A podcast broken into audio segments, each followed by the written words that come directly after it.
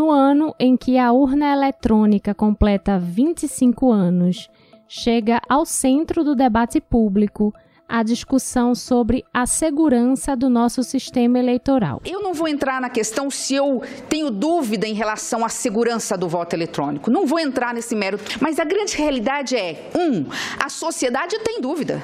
Uma proposta de emenda à Constituição vem tramitando na Câmara dos Deputados para que as urnas passem a imprimir os comprovantes dos votos dos eleitores e esses comprovantes ficariam retidos na sessão eleitoral.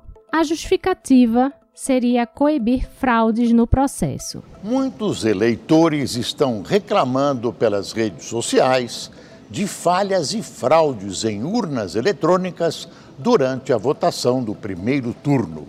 Mas fato é que, para todas essas acusações, nunca foram apresentadas provas e o nosso sistema eleitoral segue sendo referência mundial de agilidade e segurança.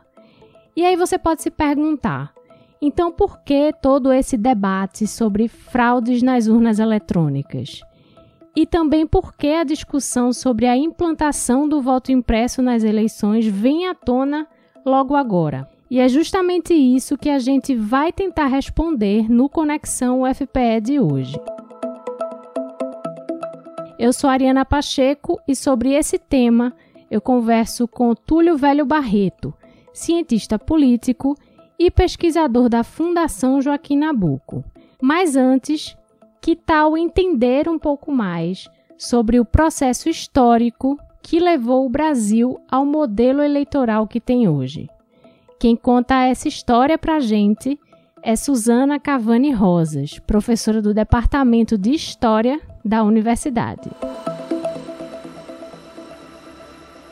Para contar essa história, a gente fala um pouco só que na colônia já havia uma eleição, mas muito restrita, né, para vereador.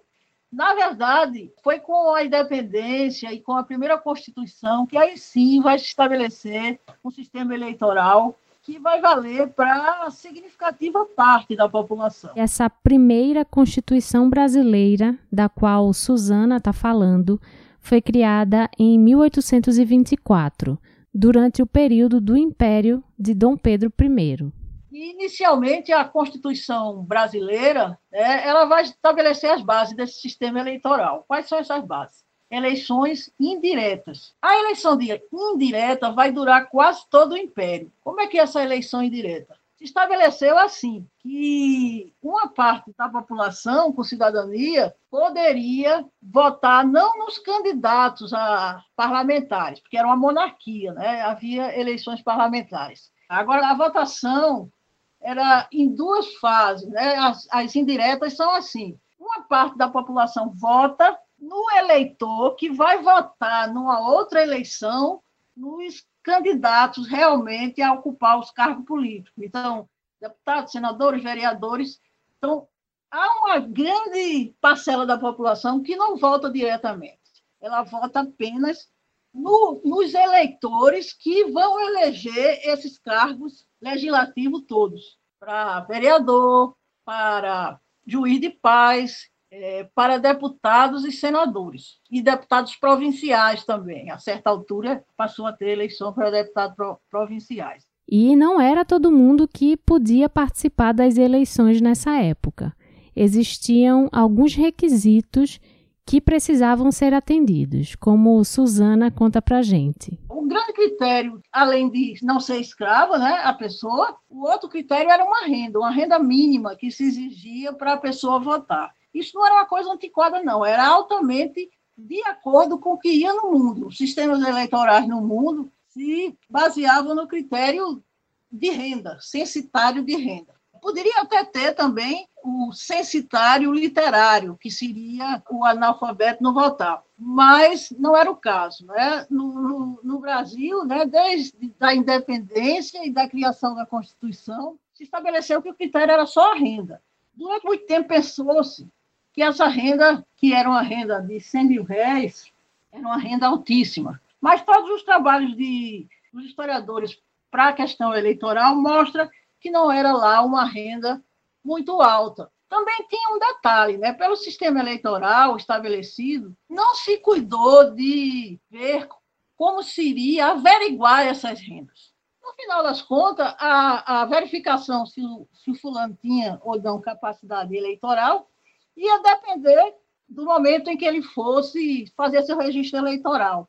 E acreditava-se que as autoridades locais seriam capazes de dizer isso. Então, as autoridades mais importantes seriam é, o clérigo, né, o padre, é, já que naquela época registro de nascimento e tudo mais era feito pelos padres.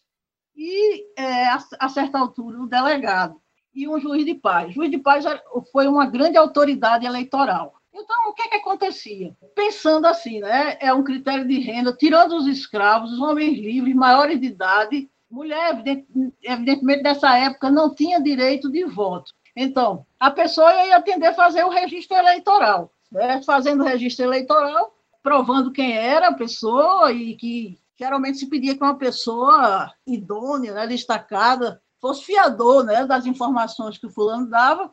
Se ele não tivesse nenhum papel, né, o testemunho de alguém importante, ele poderia votar.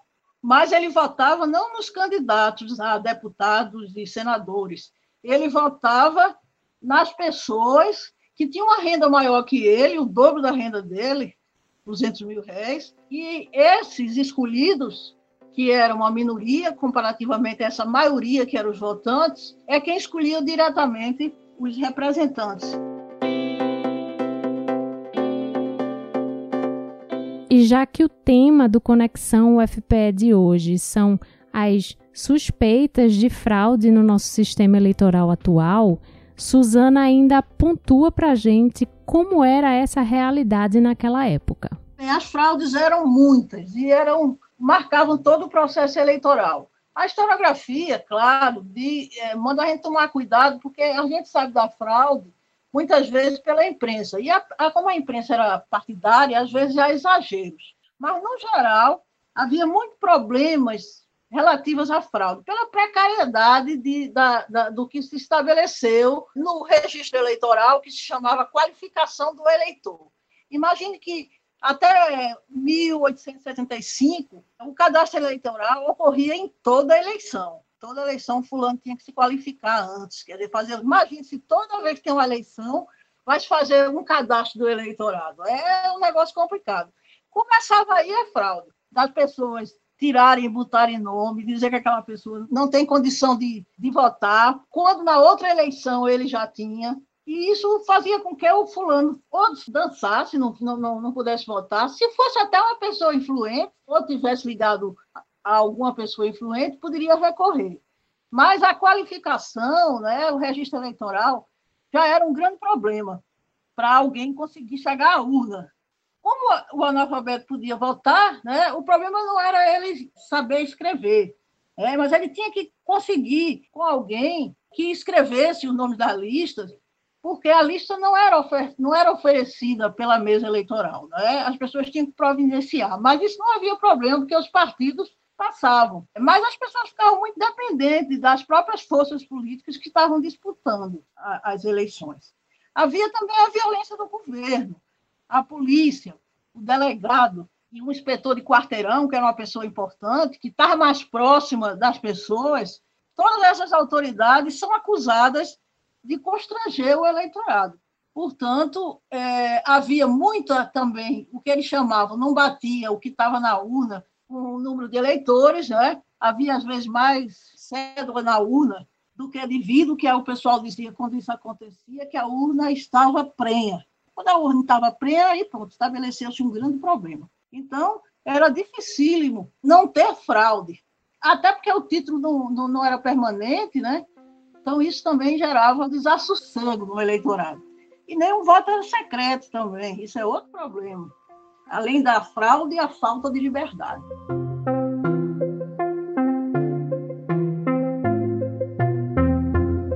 Ainda na época do Império, as pessoas analfabetas foram excluídas do processo eleitoral e os requisitos para a comprovação de renda dos votantes foi ficando cada vez mais rígido. E é aí que chega a República. E com ela uma tentativa de aperfeiçoar o nosso sistema eleitoral. Um exemplo disso é o fim do voto indireto e do requisito de renda mínima para o cidadão exercer o direito ao voto.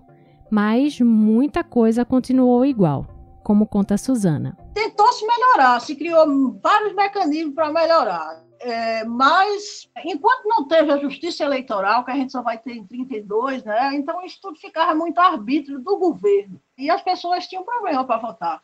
Havia o que ele chamava é, listas a bico de pena, quer dizer, uma pessoa assinava por todo mundo, a mesma caligrafia do, dos assinantes da, da, da, eleição. Não pode ser. Isso uma pessoa assinou por todo mundo. E também aí o problema do coronelismo, há um, uma situação em que justamente destaca a figura do coronel, que é justamente um, um proprietário com grande influência e exerce o controle sobre a população rural do seu município, quase, né? não só das suas terras. Isso existia já na, é, no Império, mas agora, com a descentralização política que a República trouxe, a República Federal, né, facilitou ainda mais o fortalecimento desses proprietários, no sentido deles terem controle sobre grande parte do voto. Mas, apesar do voto de Cabresto ter marcado negativamente o sistema eleitoral brasileiro, muitos avanços foram acontecendo ao longo dos anos, como, por exemplo, a instituição do voto secreto e a universalização do voto, com a garantia do direito às mulheres e aos analfabetos. E segundo Suzana, essas foram ferramentas fundamentais para o exercício da cidadania. A importância é que a gente caminha para a democracia, cada vez mais para a inclusão dos direitos políticos para toda a população, que a partir daí é, vai criar um, um, vai escolher né, um governo mais representativo. Quando a gente representativo, é que representa cada vez mais uma fatia maior da sociedade.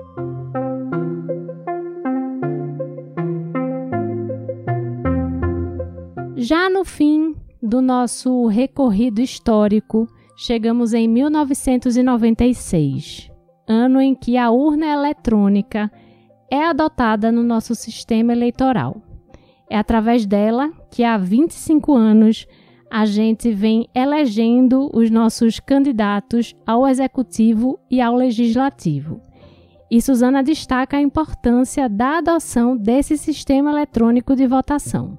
Jairo Nicolau, que é um cientista político que trabalha em eleição, ele disse que, que o voto eletrônico foi importante não só para acabar com a fraude, mas acabar também com os votos que eram descartados, né, inválidos, porque a pessoa não soube escrever direito e, portanto, para, para facilitar a vida do eleitor também, que se atrapalhava às vezes na hora de votar. Então, é fraude e é também para não ter tanto voto, voto inválido pelos problemas do, da, das pessoas de escreverem e, e se orientarem para escolher os candidatos diante da cédula. Porque a gente vê que tem eleições que é coisa demais para o cabo votar, é deputado federal, é presidente.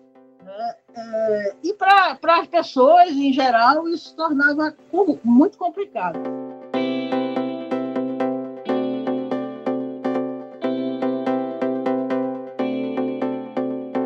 Mas apesar dos ganhos, a urna eletrônica tem sido colocada sob suspeição por alguns candidatos e eleitores. É por esse motivo, inclusive, que tramita na Câmara dos Deputados a PEC do voto impresso. E é sobre essa desconfiança que paira sobre o nosso sistema eleitoral e sobre também essa PEC que eu converso agora com Túlio Velho Barreto, cientista político e pesquisador da Fundação Joaquim Nabuco.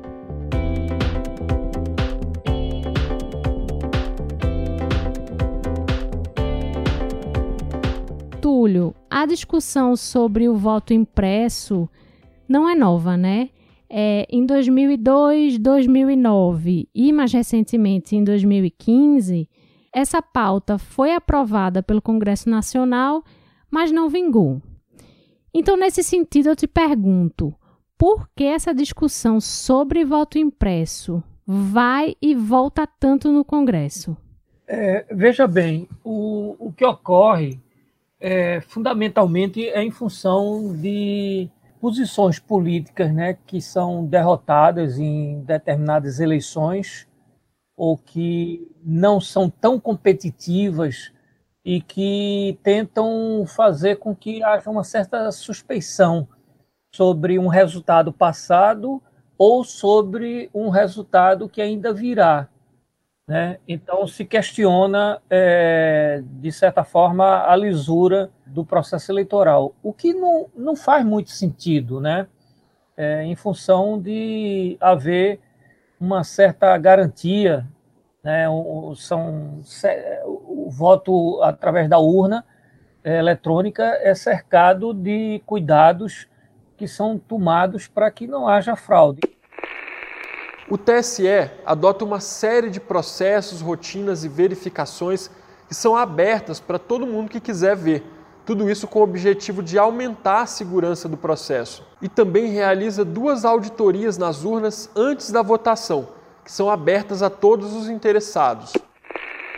Enquanto que o voto é, impresso ele é um voto muito mais possível você fraudar nas eleições. Isso a gente se olha para o passado, é, sabe que muitos, muitos momentos de eleições é, foram questionados exatamente porque o voto era impresso. E, enfim, é, há uma manipulação na hora de votar, a, na, na apuração exige o envolvimento de uma grande quantidade de pessoas é, a fiscalização é muito mais difícil de ser feita, né, enquanto que no processo eletrônico é muito mais controlado o, o, o voto, né, do ponto de vista da segurança. Então, é, termina que, é, como eu me referi, né, determinados atores políticos, sejam indivíduos ou é, coletivos, né, sejam é, personalidades da área política ou mesmo partido político, terminam é, questionando a lisura é, do voto eletrônico é, em função da perda ou, ou, da incapacidade de se transformar num, num competidor mais é, forte eleitoralmente.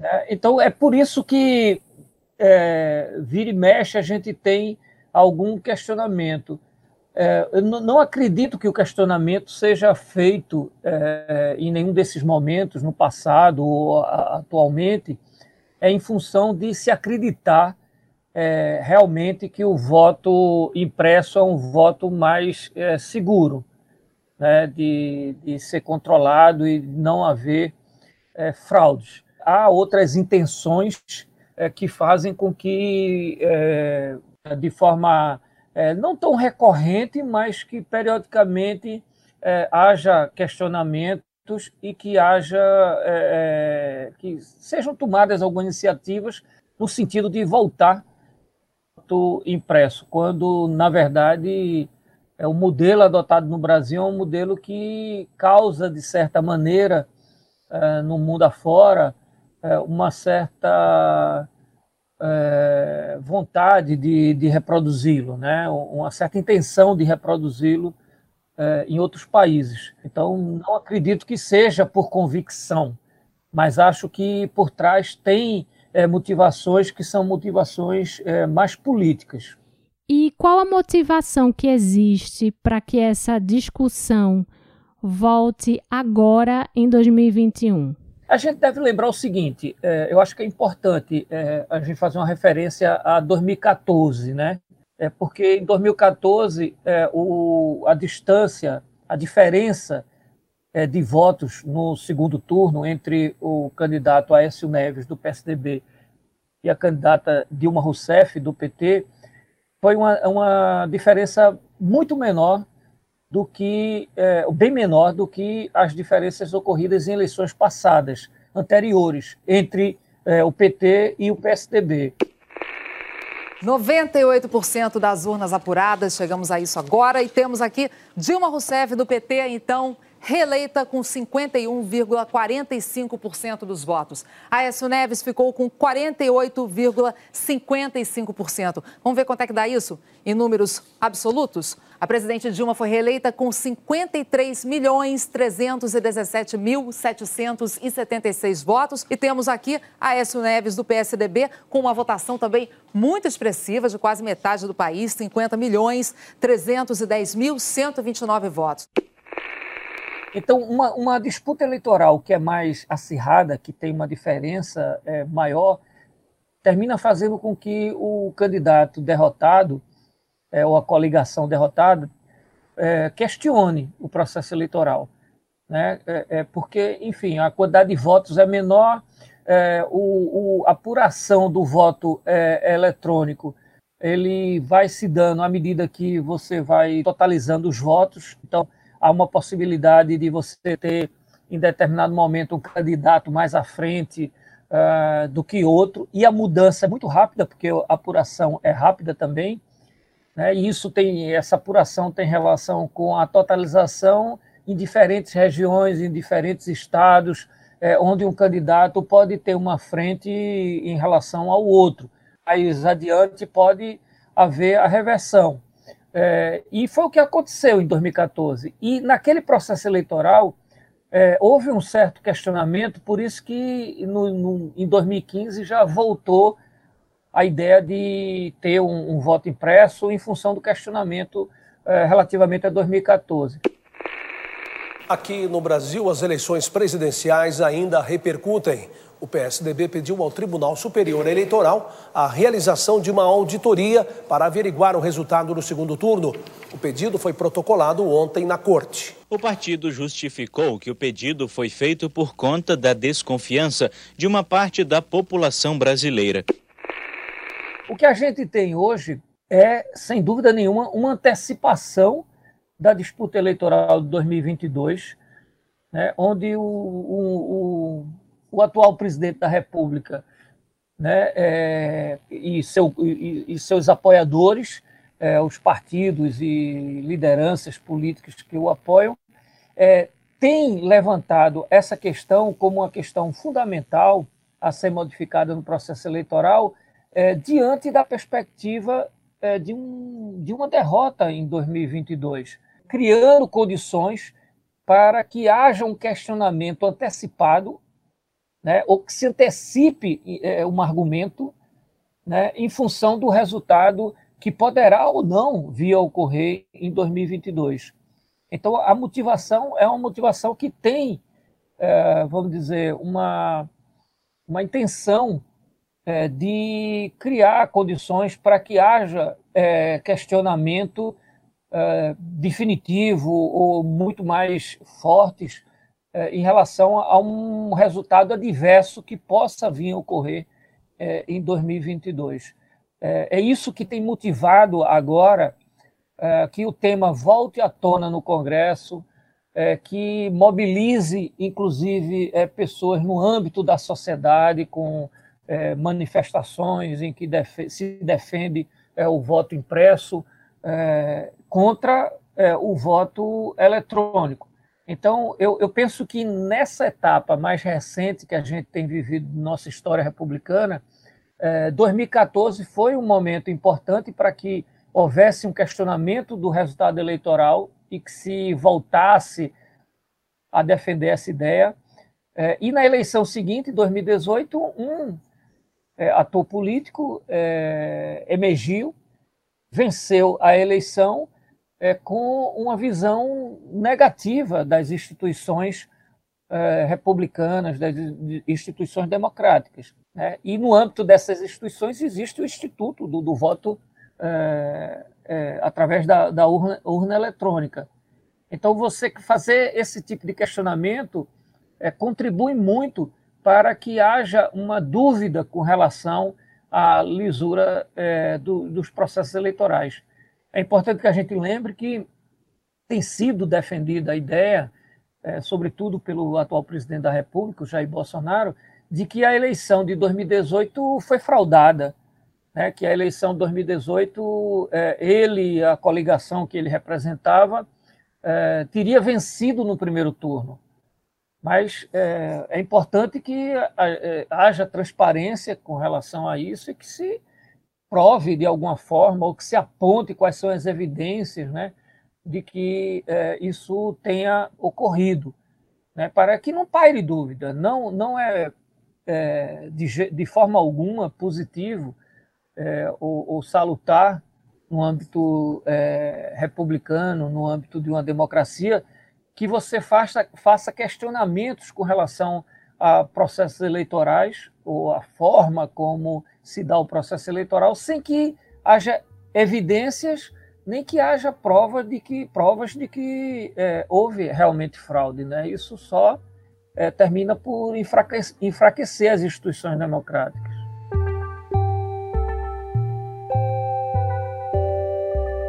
Túlio, qual seria o impacto do voto impresso? Claro, caso seja aprovada a PEC. Qual seria o impacto no nosso processo eleitoral? Ele ficaria de fato, como afirmam os seus defensores, mais seguro? Quais seriam os desdobramentos disso? Bom, eu, eu é, por tudo que eu disse até agora, não acredito que seja uma forma mais segura de fazer as eleições. Né? Eu acho que é, o, o, as garantias que nos são dadas com relação ao voto eletrônico, e, e evidentemente que talvez não seja é, absolutamente infalível né, o, o, processo através das urnas eletrônicas, do ponto de vista de ter é, erros é, ou algum tipo de desvio, mas é, não como fraude, mas é, defeito, né, porque, enfim, a tecnologia ela não funciona é, 100% sempre, e como a gente gostaria, e por isso que é, tem urnas que não funcionam, tem urnas que são substituídas, é, há questionamentos com relação a uma ou outra determinada urna, e isso vai para a avaliação do tribunal, vai para julgamento, é, todas as partes envolvidas têm condições de debater e, e discutir e apresentar ou não as evidências é, sejam arroladas. Né? Então, tudo isso está garantido. É, o, o, eu acho que esse processo, eu, eu, penso que esse processo é um processo que é mais seguro é, vis-à-vis é, uma eleição impressa, né, através do voto impresso. Né? Por quê? Porque o voto impresso, a manipulação de cada um dos votos por pessoas que não necessariamente são as pessoas que vão votar, né? porque é um papel que vai e volta e, e, e tem que ser preparado né? e tem que ser é, distribuído.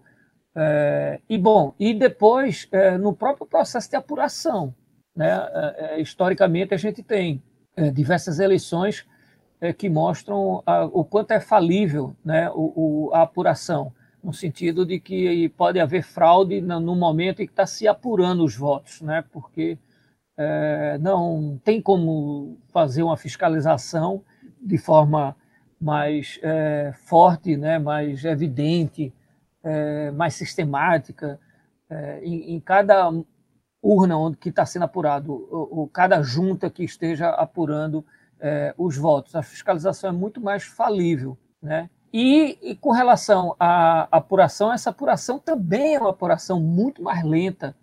Né? O, o estabelecimento de um voto impresso no, naquele modelo é, que nós tínhamos no passado significa você é, ter um, um, resultado eleitoral que demore dias e dias e dias, e, e enfim, isso muda a, a dinâmica né, da, da apuração. Né, e, como eu me referi, torna muito mais falível. Então, a repercussão não é só uma repercussão, é, e talvez não seja mais importante em relação ao tempo da apuração, mas também esse componente é um componente que é importante, né? porque se você tem uma apuração que dura dias e dias, essas, esses votos eles é, passam a circular mais ainda.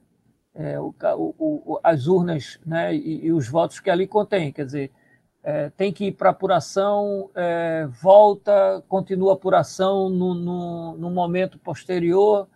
É, então, tudo isso contribui para que haja é, fraudes na, no processo eleitoral. E essa questão da duração da apuração, por ser mais longa, você talvez também tenha um crescimento da tensão social, né? Porque nesse processo que vai se arrastando, principalmente assim, falando de uma sociedade como a nossa, que vem caminhando para uma polarização política cada vez mais acirrada, a gente teria aí um impacto considerável nessa constante escalada de tensão, né? Sim, claro, tem, e, e isso tem um, é, uma repercussão no, na política de modo geral, né? Porque, enfim, os questionamentos terminam sendo muito maiores, né? O, o, o, o momento da apuração termina sendo um momento é, em que se continua a disputa eleitoral, que seria uma disputa que já deveria ter encerrado, né? Porque, enfim, ela se encerra na hora do voto, mas aí ela continua na hora, no, no momento é, da apuração enquanto se desenrola essa apuração por dias a fio. Né? É, às vezes, é, semanas é, de apuração. É, e a, e, a, gente deve pensar o seguinte: uh, por que, que é, há um questionamento com relação ao uso da tecnologia na hora do voto e não há um questionamento na me, da mesma ordem, tamanho, né, com relação a outras é, iniciativas ou, ou, ou outras é, atividades que nós temos no nosso cotidiano.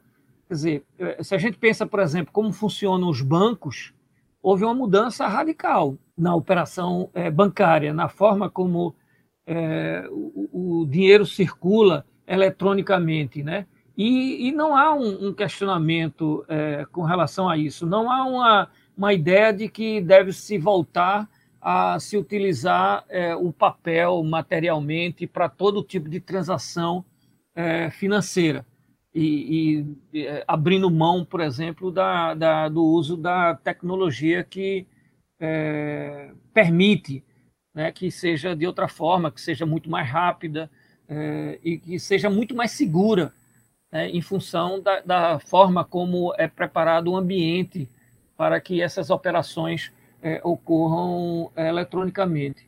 Então, é, é, seria o mesmo sentido de a gente pensar que o voto ah, é, é, ele é muito mais seguro se você utilizar aquele modelo anterior que prescindia de, do uso da tecnologia, né, porque ela não existia, do que como a gente tem hoje o, a possibilidade de se cercar de toda a segurança para que essas operações, no caso do voto, né, ocorra da forma mais segura possível. Então, eu, eu, loteria esportiva, a mesma coisa, quer dizer, por que, que não há um questionamento com relação é, à apuração que é feita nas loterias? Né? É, no passado, é, o, o, essa, esse tipo de apuração era apuração manual também, né? porque não, não se tinha a tecnologia é, da forma como a gente tem hoje. Então, o procedimento adotado era um procedimento, procedimento vamos dizer, muito mais rudimentar e que é, fazia com que houvesse um contato né, tátil né, com a, a, aquilo que estava sendo apurado, é, é, o que era utilizado no momento da apuração. Então, é, é nesse sentido é que não, não faz, é, não tem lógica nenhuma a gente pensar é, em retroceder nessa área. Né? E tem esse componente que você se referiu, a tensão ou, ou ampliação da tensão que o processo eleitoral já é, cria é, quando você tem a possibilidade de ter rapidamente o resultado das eleições e, de uma forma é, transparente, você ter resolvido né, quem ganhou as eleições e partir pra, para é, na perspectiva aí de, de, de governar, né? e não mais é, ficar na disputa eleitoral. Fazer com que a disputa eleitoral se restrinja àquele momento mesmo, pontual, em que as pessoas vão, votam e no mesmo dia é, tem o resultado eleitoral com as garantias que são dadas é, pelos é, órgãos né, que dirigem o processo eleitoral. Né? Na verdade, é, criar todo esse clima é, é, em torno do, da, da utilização do, do, da urna eletrônica é sim né, apontar na perspectiva de questionar uma suposta derrota no futuro.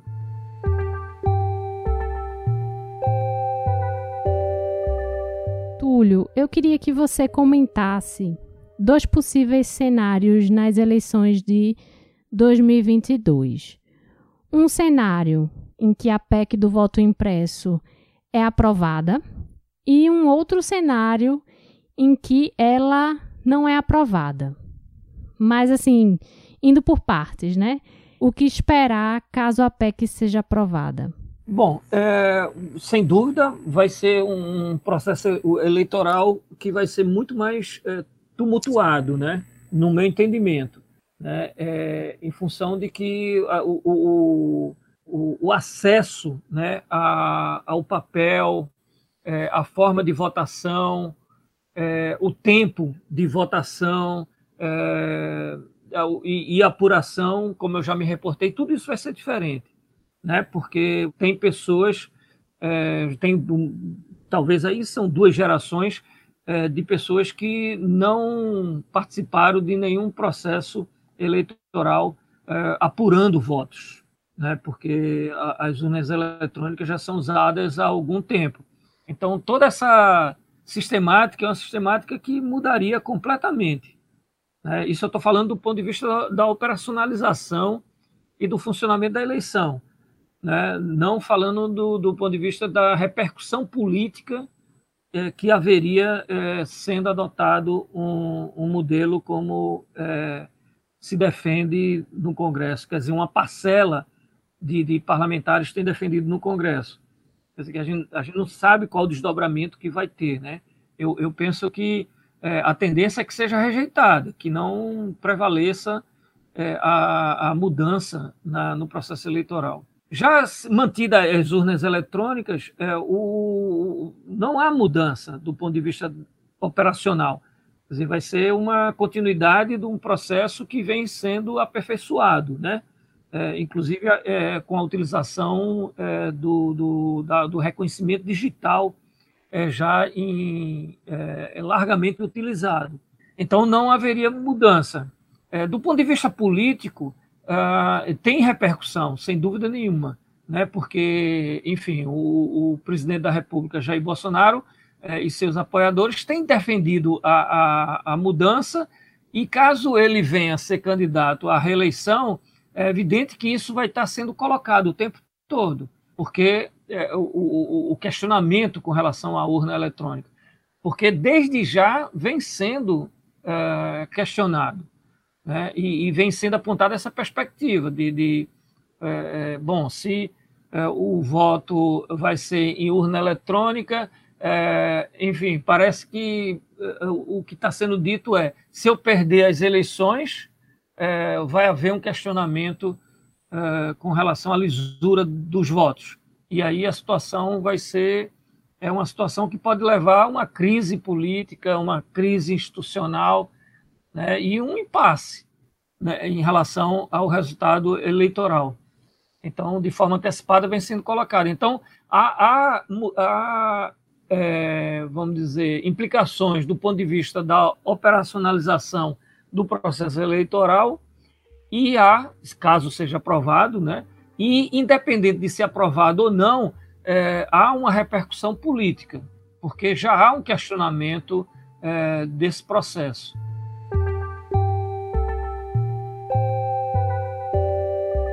Túlio, depois de tudo que a gente conversou, independentemente de a PEC do voto impresso ser aprovada ou não, quais as consequências sociais dessa movimentação que está acontecendo agora, desse ato de se questionar o processo eleitoral? Qual o impacto disso?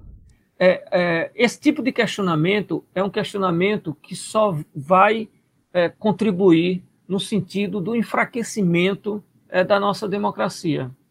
Só vai no sentido de enfraquecer o funcionamento das instituições democráticas.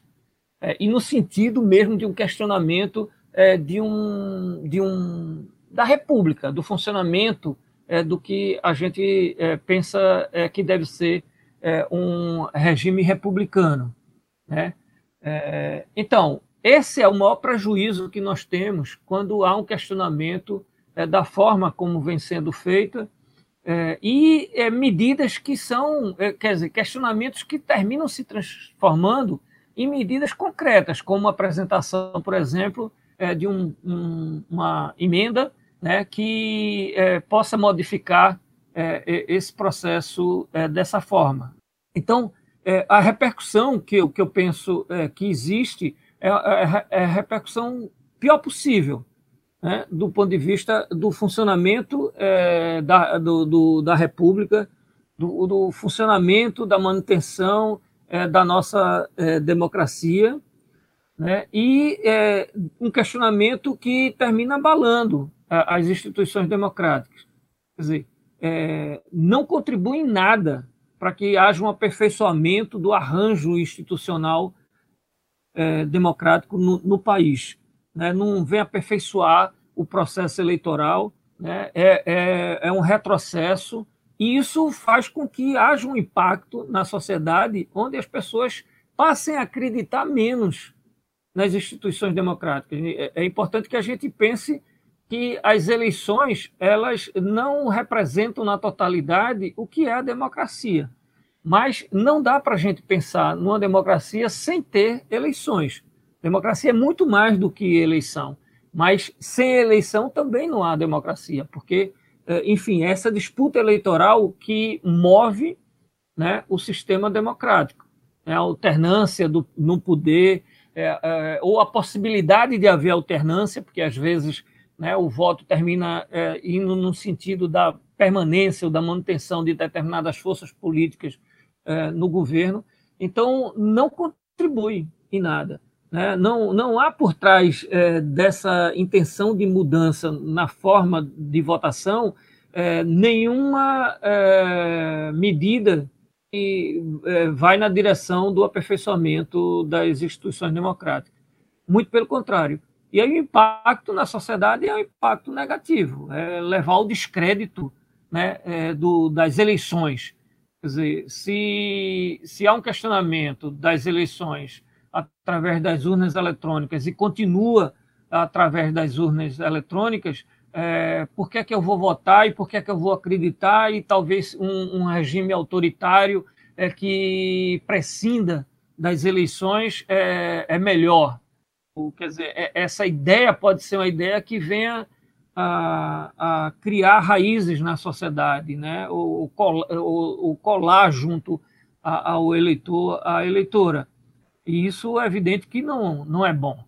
Né? A gente sabe e, e qual o resultado né, é, que se tem quando você não tem a possibilidade de viver sob uma democracia, né, onde se pressupõe a disputa, e a disputa eleitoral, e da forma mais segura que a gente possa ter.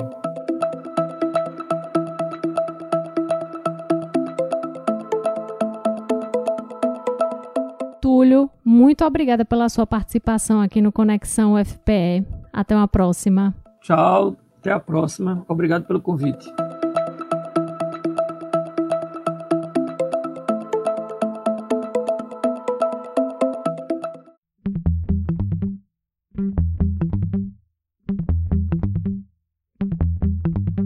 Esse foi o Conexão UFPE, uma produção da Assessoria de Comunicação da Universidade. Esse programa, produzido por Joyce Olimpo, contou com áudios de TV Senado, Rede TV, BBC News Brasil, TV Globo e TV Canção Nova.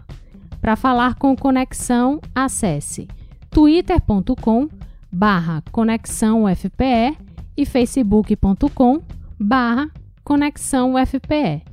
Deixa lá a sua sugestão ou comentário. Eu sou Ariana Pacheco e vou ficando por aqui. Mas antes, uma dica: siga o Conexão UFPE no Spotify, Deezer, Google Podcasts, Apple Podcasts, na Amazon Music e também no Mixcloud para ouvir toda a nossa temporada 2021, quando e onde quiser.